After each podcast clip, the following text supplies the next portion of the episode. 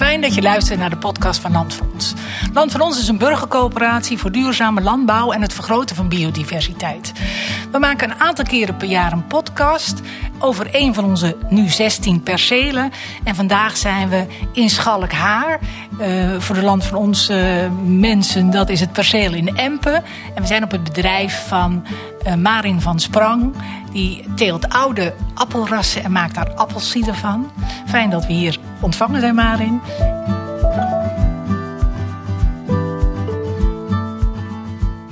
Verder zit nog aan tafel Hans Nieuwenburg. Die heeft een, een gemengd bedrijf, veeteelt en landbouw en een uh, boerderijwinkel. En last but not least Adelijne Martin. Dat is de scheidend perceelcoördinator van Empen. En um, we beginnen bij het perceel, Adelijn. Um, het is in uh, december 21 aangekocht. Dat is eigenlijk uh, anderhalf jaar geleden ongeveer. Um, hoe is dat gegaan? Uh, hoe ben jij betrokken geraakt bij dit perceel? Nou, ik ben niet helemaal vanaf het begin erbij geweest. Um, ik ben iets later aangehaakt. Henk Verschoor, de kwartiermaker van Empen... die heeft zich helemaal bezig gehouden met het, het, het, het opzetten, de aankoop en, en alles daaromheen. Voor zover ik weet was Hans er toen ook al vanaf het begin bij, ja, hè? Ja, ja. Was jij er ook al bij, Marin? Niet in het allereerste Niet in het begin. allereerste toen, ook, toen, uh, toen was de aanko aankoop al een feit. Ja, precies. En ja, alles stond in de kinderschoenen. Uh, het team was al eventjes een beetje op weg met uh, iemand anders, uh, mijn voorganger. Ja, in feite was er nog niet echt een taakverdeling of echt een, een, een werkwijze. Dat soort dingen ja, moesten we echt nog met elkaar uitvinden. Dus ja. dat was een hele leuke, spannende zoektocht. Want jij, heb jij gereageerd op een advertentie of iets? Uh, ja, ik denk een oproepje in land van onszelf. Ik kan me herinneren, helemaal in het begin. Uh, toen waren er volgens mij nog niet eens percelen. Maar toen heb ik een keer uh, via Franke te horen gekregen waar hij allemaal mee bezig was en wat zijn plannen waren. toen ben ik bij hem op de koffie gegaan in de boerderij in Warnsveld nog, waar ik zelf ook woon. En uh, ja, dat vond ik allemaal fantastisch klinken. En uh, ik zeg, nou, als je nog eens een keer iemand nodig hebt om je te ondersteunen, laat het maar weten. Nou ja, uh, daar ging een paar jaar overheen. En toen kwam dus die, die functie van perceelcoördinator Empen voorbij. En toen dacht ik, nou, misschien moet ik hier maar eens inspringen dan. Jullie hebben te maken met twee pachters die hele verschillende dingen doen. Klopt, ja. En wat vind ik superleuk. Dan vraagt dat iets anders van jullie uh, als perceelteam, denk je? Ja, het, is, het, is, het enige is dat je uh, dus met, met twee mensen moet, moet uh, afstemmen in plaats van met één. Maar ik heb nog niet gemerkt dat de plannen van, van de ene en de andere heel erg in elkaars vaarwater zitten of botsen of problemen opleveren. Dus uh, voor zover ik. Uh, Juist niet. Nee, wij, hè, gaat wij vullen prima. elkaar goed aan. Ja. Absoluut, ja. ja. Dezelfde doelstelling in principe. Ja. En wat zijn die doelstellingen? Nou, wij werken bij de natuur inclusief. Uh, wij werken met de, met de natuur en niet tegen de na natuur. wij werken met hagen, met kruidenrijke randen. ja, noem maar op, oude rassen. Nou, dat, dat bevordert de biodiversiteit. Ja, want nu de vraag was aan het perceelteam, maar ik kan hem ook aan jullie twee natuurlijk uh, stellen. Jullie zitten beide op. Uh, het zijn twee percelen, niet te ver van elkaar af. Als ik het er zijn meerdere percelen, maar uh, Isocider heeft een apart perceel, zeg maar. Ja. Maar jullie hebben, hebben jullie ook met elkaar te maken? Nee hoor. Nee, dat is mooi gescheiden. We hebben ons eigen stukje ja. Ja, ja. heel goed. Ja. We zijn hier vandaag niet op, uh, op een perceel, maar we zijn bij een bedrijf wat gelieerd is aan het perceel. Iselcider, Marin, jouw bedrijf en van je zakenpartner. Klopt. Uh, kun je daar iets over vertellen, over jullie bedrijf? Ja, zeker. We zijn in uh, 2017 begonnen met Iselcider als, als klein bedrijf. Samen met mijn compagnon Rob Lerut. Ehm, maar ja, Rob hield zich eigenlijk daarvoor al twintig jaar bezig met, met het vraagstuk... er is heel veel fruit van oude hoogstamrassen uh, in deze streek waar eigenlijk geen bestemming meer voor is. Uh, je moet je voorstellen, vroeger waren heel veel melkveebedrijven waren gemengd bedrijf, hadden hoogstamteelt, fruitteelt ook. En dan kon je daar onder de koeien laten lopen. Dus had je een, eigenlijk ja, functioneel een dubbel gebruik van je grond. Over welke tijd heb je het dan? Nou, voor de Tweede Wereldoorlog. Na de Tweede Wereldoorlog zijn veel van die bedrijven gaan specialiseren. Zijn ook met subsidie heel veel van die boomgaarden gerooid. omdat het natuurlijk ja, het is natuurlijk erg veel werk. Hè? Hoogstandboomgaard betekent uh, in onderhoud, maar ook in oogst. Ja, je moet die ladder op, je moet het allemaal gaan plukken. Heel efficiënt is het niet. dat zeg ik erbij. Maar er is nog heel veel van dat fruit. Er zijn nog heel veel van die boomgaarden. en dan moet je rekenen dat wij in Nederland echt honderden oude fruitrassen hebben. appelrassen, echt veel meer dan de smalle selectie die je nog in de winkel kunt kopen. dus wij vinden het belangrijk, zowel landschappelijk als qua diversiteit dat dat behouden wordt. Maar dan vinden wij moet het ook een functie hebben. Dus mensen konden al hier in de buurt uh, naar de sappers. Dan kun je appelsap laten maken. Maar dan blijven nog zoveel tonnen fruit onbenut. Dus wij zijn gaan uitzoeken in 2017. God, wat kun je daar nog meer mee? Kun je daar ook cider van maken? Dus we zijn als Nederland niet echt een ciderland. Denk je toch meer aan Frankrijk, Zuid-Engeland, Noord-Spanje. Uh, dus dat hebben we uitgezocht. Rob is met, de, met, met de Universiteit Wageningen heeft hij een onderzoekje gedaan. En in 2017 hebben we de stoute schoenen aangetrokken en hebben we er een bedrijfje van gemaakt. En zijn we het echt gaan doen. nou ja, dat is langzaam gegroeid. Dus ja, wij verwerken op dit moment ongeveer 20 ton hoofdstamfruit uit de streek. Allemaal particulier fruit. in principe kopen we dat ook niet in, maar ruilen dat met de mensen. Hè. Dus zij brengen hun oogst naar ons of wij komen die plukken. En morgen hebben wij onze uh, appeldonateursdag, noemen we dat. En dan uh, kunnen ze hun oogstaandeel ophalen. Dus dan krijgen ze cider uh, retour. Dus dat is een beetje het concept van Isolcider. En waar zit dan het aantrekkelijke voor jou in? Want je zegt, zij brengen de appels en komen het cider ophalen. Ja, maar dat is een deel. Wij hebben een, dat doen we in een ruilverhouding. Dus als jij hier je appels inlevert, krijg je voor elke 10 kilo appels krijg jij een halve liter ciderretour. Uh, wij maken daar meer cider van. En daarvan uh, uh, runnen daar wij... Daar zit jouw verdienmodel. Precies, daarvan betalen we de huur en investeren we in nieuwe machines en in groei en noem maar op. Oké, okay. ja. en nu ben je gaan samenwerken met Land van Ons. Hè? Het, ja. klinkt, het verhaal is nu tot nu toe van gewoon mensen leveren appels aan. Ja. En dat, dat, loopt eigenlijk goed. Dus waarom ga je zelf ook appelbomen planten? Nou, omdat uh, wat wij in Nederland niet echt hebben zijn specifieke ciderrassen. Uh, er zijn hier altijd vooral handappels geteeld. Als je kijkt naar Frankrijk en Engeland, dan zijn er ook specifieke ciderrassen die, echt geschikt zijn om voor de smaak om cider van te maken. Wil niet zeggen dat dat hoogstamfruit dat niet is, maar je voegt nog wel iets toe. Die, dat soort appels die hebben uh, heel veel tannines, heel veel body, zijn eigenlijk oneetbaar. Wij zijn dat soort appels uh, gaan verzamelen, zelf gaan enten, op gaan kweken. En op een gegeven moment heb je dan ook grond nodig, ergens waar het kan staan.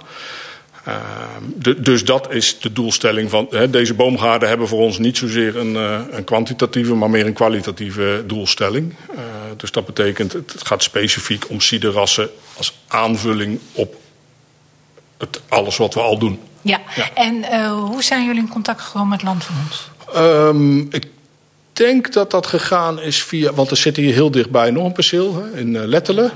Uh, daar hebben we goede contacten mee met de mensen die. Uh, en die boeren kennen we ook heel erg goed. Sterker nog, de pulp van onze appels die gaat ook weer terug naar zijn bedrijf. Dus daar werkten we al mee samen. En ik denk eerlijk gezegd dat het contact zo is gelegd. En het kwam precies op het goede moment. wij, wij hadden oorspronkelijk zouden we bij Olst in de nul een, een boomgaard beginnen. Maar dat, ja, de gemeente daar vond dat het landschap open moest blijven en dat daar geen uh, boomgaard in paste. Dus toen zijn we op zoek gegaan en ja, qua timing uh, kwam het precies, uh, ja, kwamen we precies op het juiste moment aan de deur. En, en ons perceel ja, hangt toch een beetje als een aanhangsel aan het, aan het geheel, zal ik maar zeggen. Dus dat was precies mooi een lapje wat wat geschikt is voor ons, uh, ja. ja. voor die 200 bomen. Ja, want het, het, gaat volgens mij om iets van 28 hectare en jullie zitten op anderhalf hectare. Klopt, en de klopt. rest uh, is ja. van hand, zal ik maar zeggen. Inderdaad. Um, Wat, wat maakt het voor jullie aantrekkelijk om samen te werken met Land van Ons, met een dergelijke organisatie? Nou, natuurlijk de, de, de, de kennis en de ervaring die daar zit. Uh, ook praktisch. Hè. Het, het, beheren van zo'n perceel vraagt niet alleen plannen, maar ook gewoon veel werk. Je moet ook dingen doen. Uh, dus nou, daar, uh, daarin speelt Land van ons ook een belangrijke rol. Hè. Dat we hebben gemerkt, uh, als die een oproep doen van... goh jongens, we gaan bomen planten of we gaan houtsingel planten... nou, dan staat daar op, op zaterdagochtend een klein legertje klaar om, om de klus te klaren. Dus ook in die zin helpt het enorm. nou, het, team zelf natuurlijk van Land van ons. Het, het beheerteam, het perceelteam... Uh, dus het is gewoon heel prettig samenwerken. En ik denk, zoals ik net al uitlegde, ja, wij hebben niet echt een, een, een productiedoelstelling van dit moet in korte tijd heel veel opleveren. Uh, nou ja, dat, past, dat maakt dat wij ook ruimte willen bieden aan biodiversiteit. Uh, en dat dat heel goed aansluit, denk ik, bij de visie van Land van Ons. Ja, ik heb nog één vraag over dat enten. Ja. Dat doen mensen, hè? mensen enten bomen. Hoe doen, ja. uh, hoe doen appelbomen dat zelf? Is dat nodig, dat enten? Dat is nodig. Uh, ja, het is natuurlijk altijd een kwestie van hoe kijk je ernaar. Uh, kijk, mensen hebben op een gegeven moment zijn appelrassen gaan kruisen... en hebben op een gegeven moment gedacht, dit is een lap, lekkere appel. Hier wil ik wel meer bomen van. Nou, een appelboom zelf die vermeerdert zich natuurlijk door bestuiving... en dan heb je in die appel pitjes en uit die pitjes groeit een boom. Je krijgt nooit van zijn leven diezelfde appelboom uit een pitje. Dat is altijd een combinatie van. Sterker nog, als jij van één boom tien pintjes zou opkweken, krijg je ook niet tien keer dezelfde boom. Dat levert een hele andere appel op en doorgaans is dat geen lekkere appel. Dat geldt niet alleen voor appelbomen, geldt voor ontzettend veel in de fruitteelt. Dat uh, vermeerderen door enten of door oculeren, dat is de manier waarop jij ja, met die specifieke appel uh, kunt vermeerderen.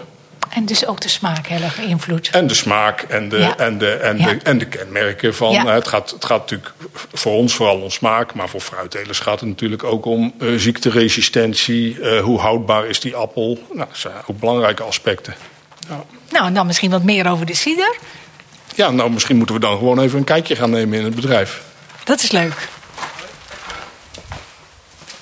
We horen de flessen al rammelen. Hallo. Oh, wordt hard gewerkt hier. Ja. We staan hier in een prachtige ruimte met allemaal hele grote canules en grote bakken. Heel mooi, uh, hoe heet het, een banner. En natuurlijk uh, van die mooie houten vaten. Allerlei soorten vaten, ja. Nou ja, dit is, dit is onze ciderij en uh, ja, wij doen alles zelf. Uh, dus dat wil zeggen, nou ja, we hebben het net natuurlijk gehad over waar ons fruit vandaan komt en wat we daar zelf nog met de teelt aan toe willen voegen. ja, wat we hier doen is het verwerken van appels en peren tot cider. Klein beetje pruimen ook, maar vooral appels en peren. ja, voor wie het niet weet, ja, wat is cider? Dat is in feite wijn maken op basis van appels uh, of peren. En, en, Zit er een prikkeltje? Dat kan. Uh, je hebt, uh, ciderstijlen zijn net zo diversiteit als, als, uh, zijn net zo divers als wijnstijlen. Hè? Dus dat gaat van uh, gordroog tot heel erg zoet. Dat kan mousserend zijn, dat kan plat zijn. Alcoholpercentage zit vaak tussen, nou ja, een beetje tussen bier en wijn in. Behalve als je een hele zoete cider hebt, die zal ook laag in de alcohol zitten. Dan kun je wel zeggen, hoe droger de cider, hoe meer alcohol. Um, nou ja, wat wij hier doen is uh, ja, het wassen van het fruit. het is allemaal onbespoten fruit. Het is allemaal met de hand geplukt. Er is eigenlijk al niks mis mee. Maar goed, we sorteren het wel even, we wassen het even. Het wordt geschredderd hier in de persstraat tot pulp. die pulp persen wij uit. Dat gaat met een rendement van, moet je denken, ongeveer 60, 70 procent. Dus van een kilo hou je uiteindelijk, uh, een kilo appel hou je uiteindelijk iets van 30 uh, uh, procent droge pulp over. De rest is appelsap geworden. En die appelsap gaan wij in deze vaten vergisten tot cider. Doe je er wat bij?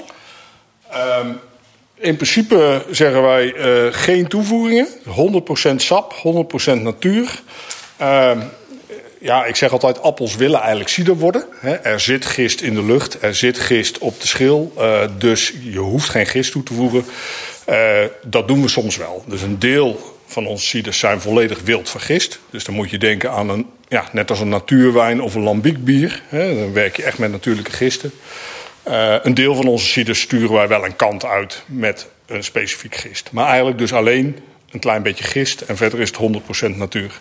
En gist is natuurlijk ook natuur. Ja, en hoe lang duurt het? Nou, de manier waarop wij werken uh, duurt lang. Uh, maken is van oudsher een boerenactiviteit, een winteractiviteit. Je gebruikt de laatrijpe appels en die ga je vergisten bij lage temperatuur. Het liefst onder de 15 graden, zo langzaam mogelijk. Dat mag echt maanden duren. Dus wij maken het sap in nou, oktober, november, net na de oogst. Uh, de vergisting duurt een aantal maanden. Uh, dus die is uh, over het algemeen in het voorjaar, rond maart, echt klaar.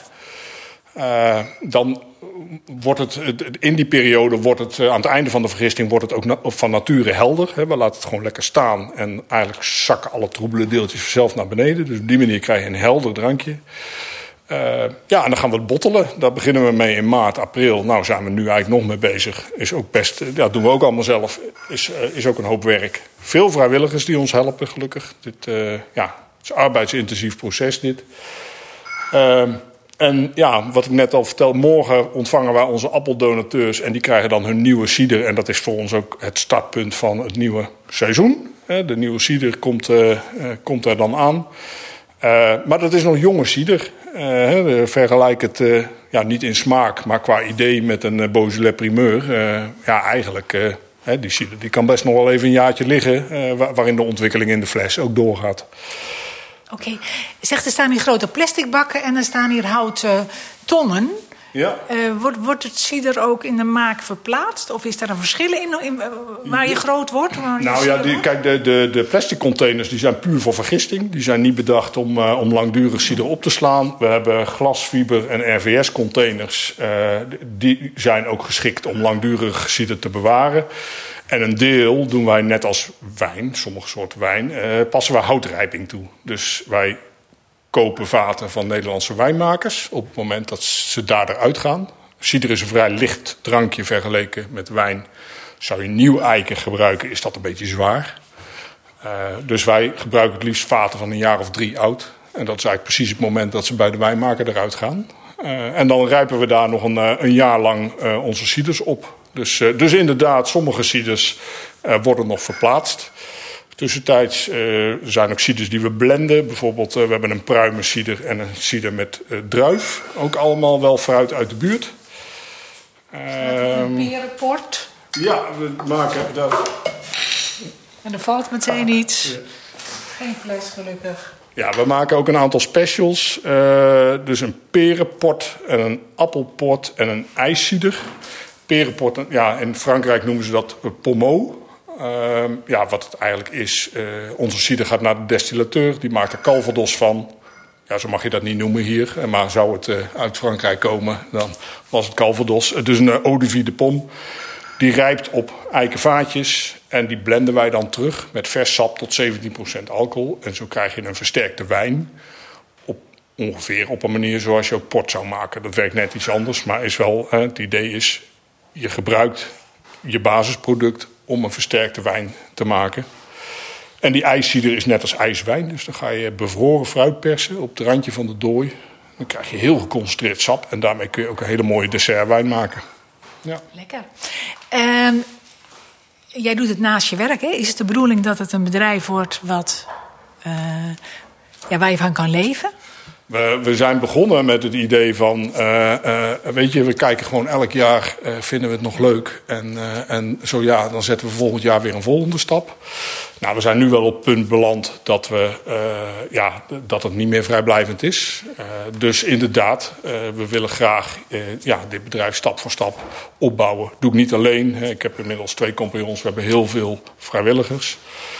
De bedoeling is dat we in 2000 24 2025 verhuizen naar Terwolde. Gaan we een oud stoomgemaal pal aan de IJssel. Waar heel veel mensen langskomen. Dus dat is voor ons ook wel weer een mogelijkheid om... Uh, uh, ja, hoe mooi kan het zijn? Isolcieder aan de IJssel. Naast een hele mooie boomgaard. Uh, dus inderdaad, wij uh, we zijn nog niet klaar met het opbouwen van dit bedrijf. Maar het is wel een niche product wat we maken. Dus we moeten wel, uh, zowel de fruitteelt als het maken van de cider als de afzet... dat moet allemaal hand in hand groeien. Ja. En wanneer krijgen we nou land van ons wijn? Cider, hè? Nou, to toevallig heb ik in de contacten met Land van ons vanochtend bevestigd gekregen... dat, dat de intentie er is om later dit jaar te starten met een eh, met een, in elk geval eenmalig om een, eh, een land van ons cider eh, te maken. ja, dus die, die, de afspraken moeten nog een beetje worden gefine-tuned. Maar ik verwacht inderdaad dat, dat de Land van ons leden over een tijdje ook cider van Land van ons tegemoet kunnen zien. Want we hebben het net over de bomen gehad. wanneer gaan die appelen geven? Want dat lijkt me natuurlijk wel het begin van het ciderverhaal. Ja, dat is voor, voor specifiek de appels van perceel. Uh, nou, ik moet zeggen, na het eerste jaar had ik al één appel. Hey. maar dat gaat nog even duren. We hebben nu 50 uh, uh, wat, bomen die al wat meerjarig waren toen ze de grond ingingen. Maar die moeten nu eerst aanslaan. We hebben dit jaar daar nog 100 nog wat jongere bomen bijgezet. Nou, zoals ik eerder al vertelde, het, ja, je moet echt wel denken op een termijn van 10 tot 15 jaar totdat er een beetje een volwassen boomgaard staat. Uh, en een hoogstamboomgaard, hè, dat is ook een verschil met, met, met laagstamfruitteelt. Een hoogstamboomgaard kan wel 80 of 100 jaar mee. Dus in die zin, dit is ook iets voor de toekomst. En ja, ze zeggen wel eens: uh, uh, boompje groot, plantertje dood, plantertje dood. Ja, nou ja, dat, dat zal in dit geval uh, misschien ook wel zo zijn. ja. Maar heel lang land van ons wijn, begrijp ik. Heel lang, dit, dit is echt voor de toekomst, ja. zeker. En ja. Mooi. Nou, weer terug naar uh, de, de andere persoon aan tafel, Hans, Hans uh, Nieuwenburg. Uh, je hebt een, gemengd bedrijf en een boerderijwinkel. Ehm, ja, ik vroeg me af van eh, waarom kies je voor een gemengd bedrijf? Ja, dat, dat heeft onze interesse. Je, je kunt verschillende manieren boeren. Je kunt als manager boeren van 300 koeien of 400 koeien. Maar wij wilden echt een, een verbinding zijn tussen uh, tussen de, de burger en de boer. Wij willen laten zien wat we doen. En wij willen ook gewoon boeren met respect voor de natuur, voor het dier en voor de mens. En we, we denken dat we dat het beste kunnen doen op zo'n kleinschalige manier en met een gemengd bedrijf. En dat, dat werkt ook heel goed. Zodra wij de winkel open hebben, dan, uh, dan is ons bedrijf eigenlijk ook open. En er wordt heel veel gebruik van gemaakt. Dus elke week hebben wij dus uh, bezichtingen op ons bedrijf van uh, opa's die even met de kinderen komen, die even wat boodschapjes doen en dan uh, gelijk even bij de kalveren gaan kijken. Gemengd bedrijf, ja. dan denk je eigenlijk aan veeteelt en akkerbouw. Maar is voor jou ook die boerderijwinkel onderdeel van dat gemengd bedrijf? Dat paste bij mij perfect bij, ja. In je verhaal wel, ja. ja. ja. Maar we hebben eigenlijk dan, dan gemengd bedrijf. We hebben zeg maar een melkveebedrijf, we hebben een vleesveebedrijf. En we hebben akkerbouw. En de winkel. Ja. Het lijkt mij ook heel veel werk. Klopt. Kijk, dat is tegen de boerderij sowieso. Ja. Maar door, omdat het zo divers is... Ja.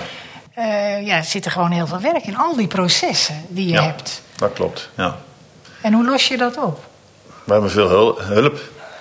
De, het is echt een familiebedrijf. Uh, de kinderen helpen volop mee. Mijn schoonouders uh, helpen mee. vrienden helpen regelmatig mee. Maar dat heb je gewoon keihard nodig om alles uh, rond te kunnen zetten. Ja, jij doet een, een, deel, neem ik aan, op, op het perceel wat je pacht van Land van Ons. Maar je zit ja. ook nog op ander uh, terrein, ja. uh, vertelde je net. Uh, hoe is Land van Ons in dit verhaal terechtgekomen? Nou, ik zat op een natuur-inclusieve cursus. En toen trof ik Janneke Hoekstra van Land van Ons. En we zaten samen aan tafel, een heel leuk gesprek. En, en aan het eind zei ze, nou, wij zijn bezig met een perceel aan te kopen. Zou je daar interesse in hebben om dat te beheren? Nou ja, toen zijn we verder gaan praten en uh, nou, uiteindelijk zijn wij de pachter geworden. Ja. Want jij had al plannen voor uitbreiding, wilde al meer land. Nou, we hebben een, een aantal percelen zeg maar, van natuurmonumenten. En dat zijn tijdelijke percelen. die zetten natuurmonumenten om naar natuur. En dan verliezen wij hem als, als bedrijfsperceel. Er komen ook wel weer nieuwe bij. Maar toevallig raakten we een aantal percelen kwijt aan natuurmonumenten. Wat we overigens wisten. Dus uh, het kwam qua planning eigenlijk perfect uit. Daar uh, raakten we wat grond kwijt volgens de planning. En aan de andere kant konden we in de grond bij krijgen. Dus dat uh, sloot eigenlijk naadloos op elkaar aan. Ik zit nu te denken of Natuurmonumenten ook denkt aan landbouw, misschien op bepaalde uh, percelen, hè, waar we het net over hadden, over natuur en landbouw, dat dat soms toch aan elkaar grenst, maar dat is een heel andere vraag. Nou ja, wij, maken ook afspraken met natuurmonumenten. Uh, wat we daar doen aan, aan bewerkingen, uh, ook welke gewassen we er telen, hoe we dat doen.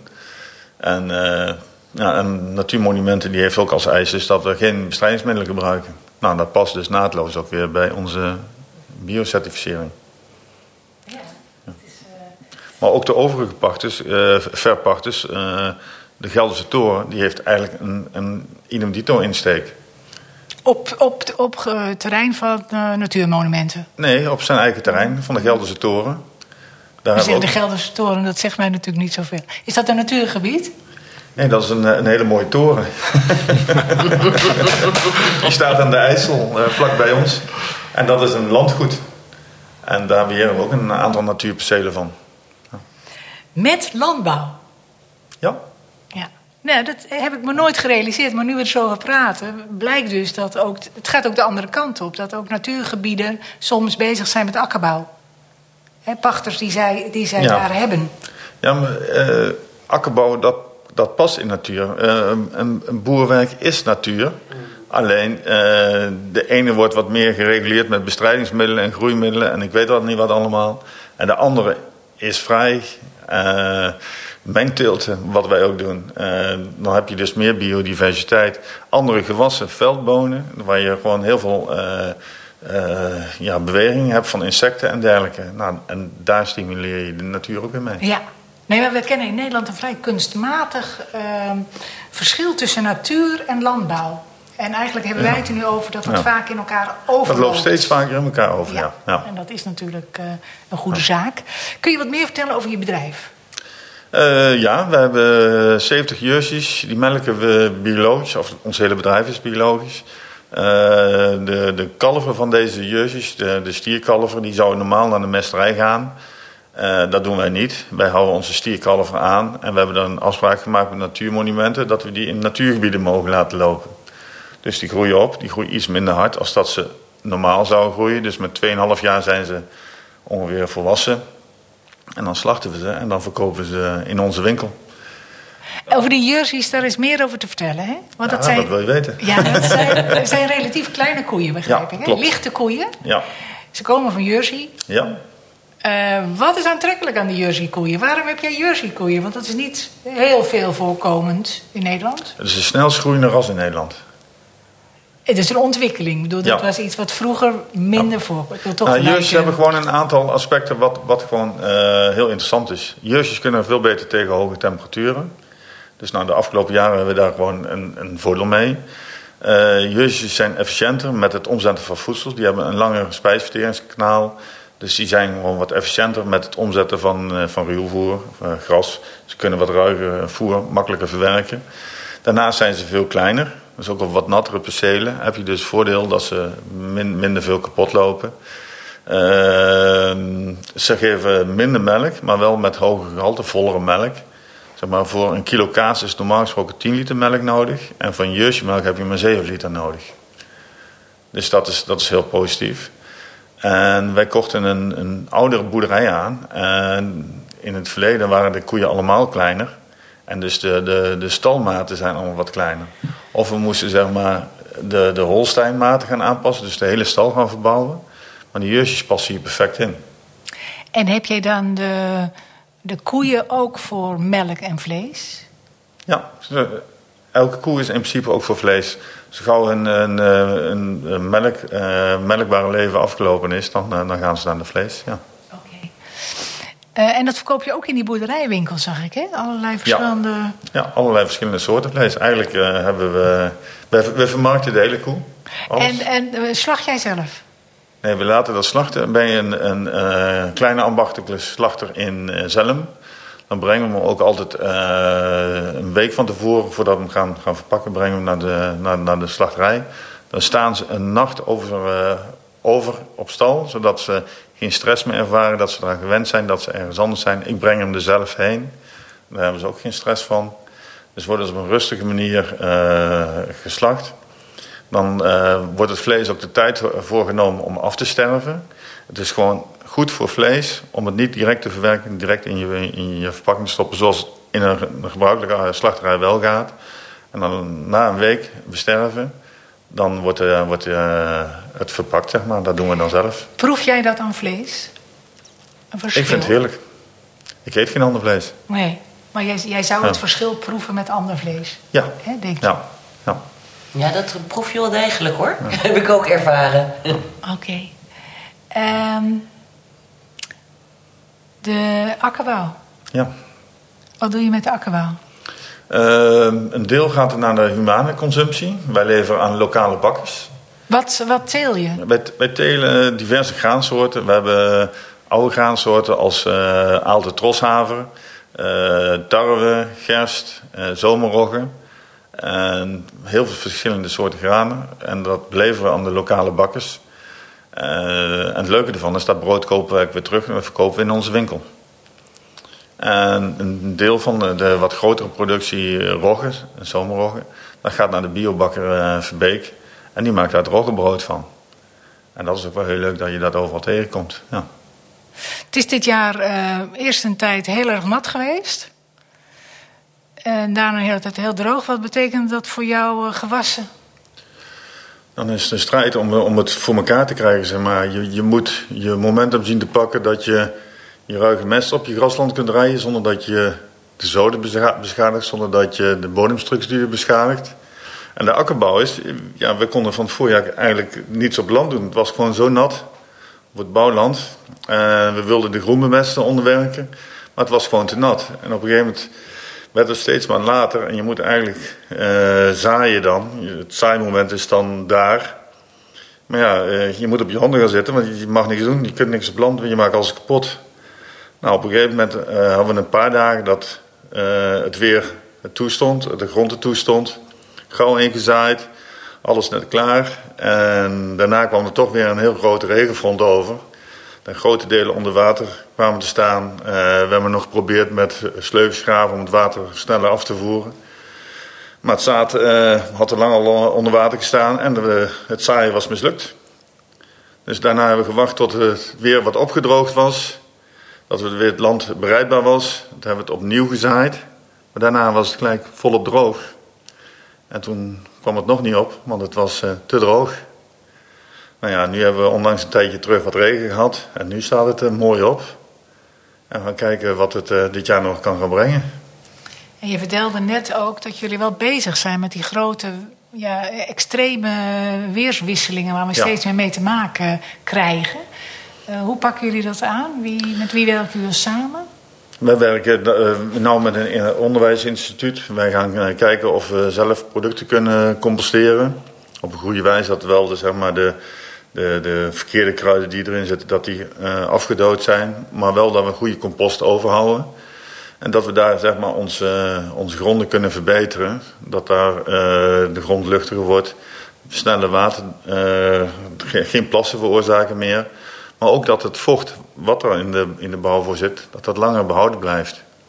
Dus dat het niet gauw de gewassen gaan verdrogen. Je krijgt een weerbaardere grond daardoor. Dus die compost doet twee dingen. Die laat het water beter door, maar houdt ja. het ook beter vast. Precies, ja. Dat is juist het mooie Hele ervan. knappe compost, toch? Ja. En samenwerking met Land van Ons, is dat uh, ondersteunend, prettig voor je? Of zeg je nou, merkt u nou, we hebben eigenlijk dezelfde doelen. Dus, dus uh, het, het werkt altijd prettig met mensen die eigenlijk dezelfde richting, richting op willen als dat je zelf werkt.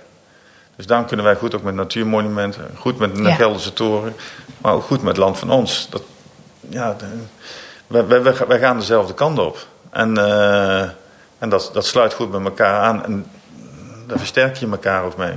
Ja. Nou, en ik vind het ook mooi dat uh, Land van Ons ook vaak uh, dingen van, van lokale producties uitdraagt en der, dat versterkt ons ook. En wij verkopen ook producten van Land van Ons. En um maakt uh, Land van ons producten van jullie uh, gewas? Nee, nog niet. Want wij hebben eigenlijk dus producten die Land van ons al in het assortiment had. Wij hebben dus pannenkoekenmeel, we hebben uh, oliebollenmix en noem maar op. En dat verkocht Land van ons al. Dus ja, om dan de ene eruit te doen en de andere erin te doen, dat snap ik dat dat niet uh, logisch Nee. is. Nee. Maar andere producten, huttentutolie, dat verkopen wij van land, eh, land van ons. Eh boekwijd, dat hebben we zelf niet, dat verkopen we van land van ons. Mooi. Goed, Adelijn, even terug naar jou. Er is een eh, houtwal in 2023 geplant. eh, met een 500 eh, struiken, begrijp ik. Hoe is dat gegaan? Hoe hebben jullie dat aangepakt? Eh, ja, dat is een, een, een- behoorlijk uitgebreid project geweest. Ehm, er is zowel langs eh, de eh, perceel van eh Iselcieder een, een houtsingel eh, aangelegd, een nieuwe. En de oude houtsingel aan de Weijenbergweg, dat is... ehm, langs eh, het perceel van Hans, is eh, eh, die helemaal onder handen genomen, zeg maar. Dus de slechte stukken eruit gehaald. eh, de oude eiken die niet, niet helemaal fantastisch meer waren, zijn gekanaliseerd, kandaliseerd, pardon.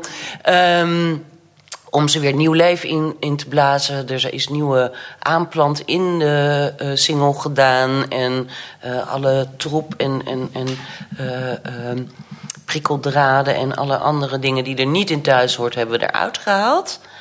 Om die weer dus echt mooi gezond te krijgen. Die hele mooie oude eh single. En daarnaast hebben we eh, langs het perceel van, van Iselcieder dus een nieuwe aangeplant. Met, met allerlei eh, nieuwe struiken en, en boompjes. Wat een mooie afwisselende wal ook moet gaan vormen in de loop der jaren. Ja, en dat is natuurlijk goed voor biodiversiteit. Zeker. Eh, maar wat betekent het voor, jou, eh, voor jouw bomen, Marin? Nou, voor onze bomen eh, heeft het ook een functie. Zoals Hans al aangeeft, we proberen met de natuur te telen. Dus die biodiversiteit is, is ook functioneel. Hè. Naast dat er een heleboel planten en struiken in die wal staan, is het ook een leefplaats voor insecten. En die zijn voor ons functioneel in de zin van bestuiving. Bestuiving, dat zijn niet alleen eh, bijen waar mensen snel aan denken, maar daar spelen een heleboel insecten een rol. Eh, en het heeft een functie in natuurlijke plaagbestrijding. Wat wij hopen te bereiken is eh, ja, op een hele natuurlijke wijze een soort balans in die boomgaard te krijgen, zodat je daar heel extensief kunt werken. En, en dat de boel zichzelf op termijn, en dan bedoel ik echt op termijn, want dat gaat nog een hele tijd duren, ja, regelt en in balans houdt. Nog even terug naar die eh, houtwal en ook naar Hans. Eh, aan, aan jouw Ja. perceel stond er eigenlijk een ouder die wat Ja. verwaarloosd was. En eh, waar nog van alles en weer aan gedaan is om Ja. op te pimpen. Wat betekent het voor jouw werk, zo'n houtwal? Voor mij maakt het eigenlijk niet zoveel uit. Ik, ik kan er een, een houtwal bij hebben. Ook voor plaagdierenbestrijding kan het functioneel zijn. Dat proberen we ook te doen. Daarvoor hebben we ook een keverbank aangelegd. Daarvoor werken we ook met die kruidenrijke akkerranden. En, en zo, wij mogen geen bestrijdingsmiddelen gebruiken. En zo proberen we onze eh, eh, ja, plaagdieren toch in, in bedwang te houden, zeg maar. Oké. Eh, je mag geen eh, bestrijdingsmiddelen gebruiken vanwege je biologisch keurmerk, Ja, neem klopt. ik aan. En Ja. ook van land van ons, eh, inderdaad. Beide, ja, ja. mag het niet. Misschien nog wel leuk om even te vermelden dat er in diezelfde houtwal ook een eh dassenfamilie woont. Eh, dus dat maakt ook wel weer eh, extra eh, waardevol en, en, en goed om hem eh, te behouden. Ze zijn waarschijnlijk beschermd, dassen. Dassen zijn beschermd. Ja. Maar er zitten veel meer wild. Er zitten ook eh, meerdere reetjes. Er zit eh, vrij veel hazen. Dus het is wel een eh, leefbaar gebied. Ja. Mooi. Ehm, ja, ik vroeg me nog af met die, met die heggen. Wie heeft die aangeplant? Oh ja, dat is ook nog wel een leuk verhaal. Want dat hebben we namelijk eh, samen gedaan met de eh, studenten van het Zonnecollege in Zolle. Ehm, Is dat een HBO-opleiding? Het is MBO voor hoveniers en, en landschapsinrichters. of nou ja, ik weet niet precies hoe je die mensen noemt, maar ik geloof iets in die orde van grootte. Het is natuurlijk best wel een, een enorme klus, al dat aanplanten en, en het, het opschonen en zo. Toen kreeg ik van Nelke uh, de tip om eens met, met uh, Zonnecollege te gaan praten. Want die zijn altijd op zoek naar mooie, levende projecten om, om met hun studenten te doen. Nou, dat, is, dat was ook heel uh, spannend. Kwamen ze met een grote vrachtwagen. Dat is dus een mobiele leslokaal. En met al die studenten erin. En dan kregen ze eerst in het leslokaal theorie erover. En ja, daarna mochten ze echt aan de slag. En het is voor hun natuurlijk ook fantastisch leuk om eens een keer te zien hoe je op een andere manier ook met landbouw en, en uh, inrichting bezig kan zijn. Want zij komen eigenlijk alleen maar op traditionele bedrijven. Dus uh, die studenten waren daar ook heel enthousiast over. Ja. ja. Het is leuk om te zien hoeveel, hoe, überhaupt hoeveel samenwerking zo'n uh, perceel oplevert. Ja, absoluut. we hebben ons in de aanplant van die houtsingel ook echt laten adviseren door landschaps, uh, landschapsnetwerk Brummen. Uh, daar zit heel veel expertise en kennis. Dus wat zet je dan in zo'n single? nou, vervolgens zijn we ook nog gaan kijken wat kunnen we er dan mee. Dus we hebben ook echt gefocust op, op, op soorten waar we die ook nog weer iets gaan opleveren. Dus bijvoorbeeld sleedoorn, lijsterbes, vogelkers staat er in, wilde appel, wilde peer, kamperfoelie. Ook weer met het idee, nou ja, dat kunnen wij straks uh, kunnen we misschien ook nog iets leuks mee in de cider, om daar weer een landschapscider van te maken. Ja, ja. ja. En uh, Marin heeft het nu over samenwerkingspartners. En we hebben het nu over de samenwerking gehad met de pachters. Zijn er nog meer organisaties in de streek waar jullie mee samenwerken met het perceelteam? Ja. Um, ja, qua organisatie is dat dus inderdaad voornamelijk het uh, landschapsnetwerk Brummen. Maar ook uh, met de gemeentes. En ik ga dat even dat stokje aan Hans overgeven, want die weet dat volgens mij veel beter. Um, waar met de natuurvereniging. Met de natuurvereniging ja, en Vele zo. IJsselzoom, ja. Ja. Daar werken wij veel mee samen. En wat doet die vereniging? Die, uh, die adviseert ook wat je, wat je daar het beste bij kan, uh, kan doen. Uh, daar zijn ook subsidies voor mogelijk. En daar adviseren ze ook in hoe je dat uh, kunt aanvragen en regelen. Ja. En gaat het dan over natuur of gaat het over landbouw? Beide. Dat is een combinatie van. Dus natuur inclusief. Ja. Dat ja. onderscheid wordt niet gemaakt? Nee, Nee, uh, wordt landbouwkundig wordt het aangelegd. Dus ook met een, dezelfde zaaimachine waar ik het graan mee zaai, daar zaai ik ook de kruidenrijke rand mee. En die subsidieaanvraag, moet je dat zelf doen? Ja. ja. Maar zij kunnen daar tips voor geven en... Ja. Uh... En, en daar, hun kunnen iedereen adviseren, tips aangeven. En hun uh, behandelen ook de aanvraag. Dat gaat dan naar het ministerie. Wat zeg je nou, zij behandelen de aanvraag? Ja, je, je dient de aanvraag bij hen in. En hun uh, zetten hem door dan, uh, naar RVO. En de NVWA controleert dat weer. Of je je ook aan de afspraken houdt. Het is geen overheidsinstantie? Nee, nee. Het is een vooruitgeschoven post. Als het nou, dus eigenlijk, eigenlijk dus niet alleen uh, voor, voor, voor ons, maar het is eigenlijk een natuurvereniging waar, waar meerdere boeren en bedrijven terecht kunnen. Dus het is, een overkoepelend iets. Het is voor een heel gebied. Het klinkt als heel interessant en prettig het dat ook? het er is. Ja, ja zeker. Jullie. Ja. Heel functioneel. Uh, kan je iets over zeggen over de plannen met dit uh, perceel? Uh, wat er nog voor grote dingen of kleine dingen op het programma staan? Je bent natuurlijk al een beetje aan het uitvaren. Klopt, ja. Kun je daar iets over zeggen? Of zeg je nou, dat laat ik aan mijn opvolger een andere nou, keer? Nou is het natuurlijk inderdaad helemaal aan het nieuwe team... om, om, om naar eigen inzicht dat verder vorm te gaan geven... Um, ja, wat wel leuk is om nog even daarover te zeggen, is dat inderdaad um, Hans-Jurgen, uh, mijn opvolger, uh, ja, zich heel gelukkig mag prijzen met een groot team. Er komen aardig wat mensen bij. Um, en uh, we hebben nog met het, met het oude team hebben we ook een opzet gemaakt over, over de functies en, en, en de inhoud. En um, ja, wie, wie precies wat gaat doen. Dus als het goed is, staat er nu wel echt ook een hele mooie structuur uh, waarop ze verder kunnen bouwen. En uh, ja, er zijn heel veel uh, ideeën ook om, om het perceel nog wat meer echt leven in te bla blazen. Ook met, met kennisdeling en, en met het organiseren van uh, bijeenkomsten, evenementjes en dat soort dingen.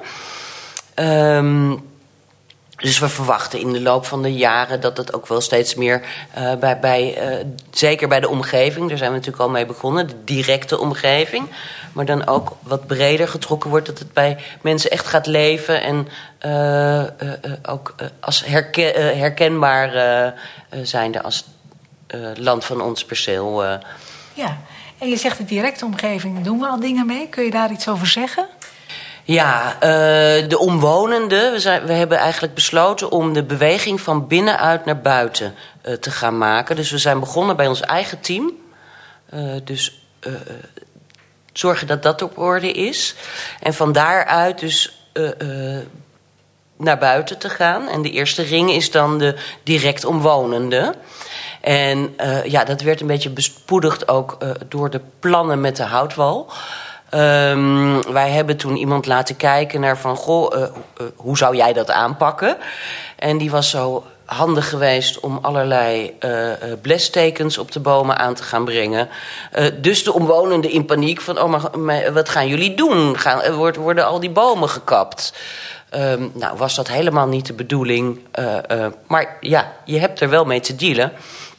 Uh, dus wij moesten uh, eigenlijk al wat eerder, als, als dat we naar buiten hadden willen treden met het verhaal, toch uh, naar buiten komen en mensen goed informeren over waar, wie wij zijn, wat we doen en, en, en waar we mee bezig zijn.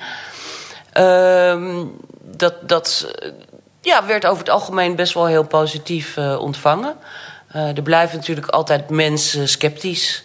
En ja, zeker de wat ja, weer meer traditionele mensen. Uh, uh, uh, boeren die ja, kijken dan een beetje daarvan... ja, wat, wat is dat allemaal, wat gaan doen die mensen allemaal? En een beetje ook de angst dat misschien wel...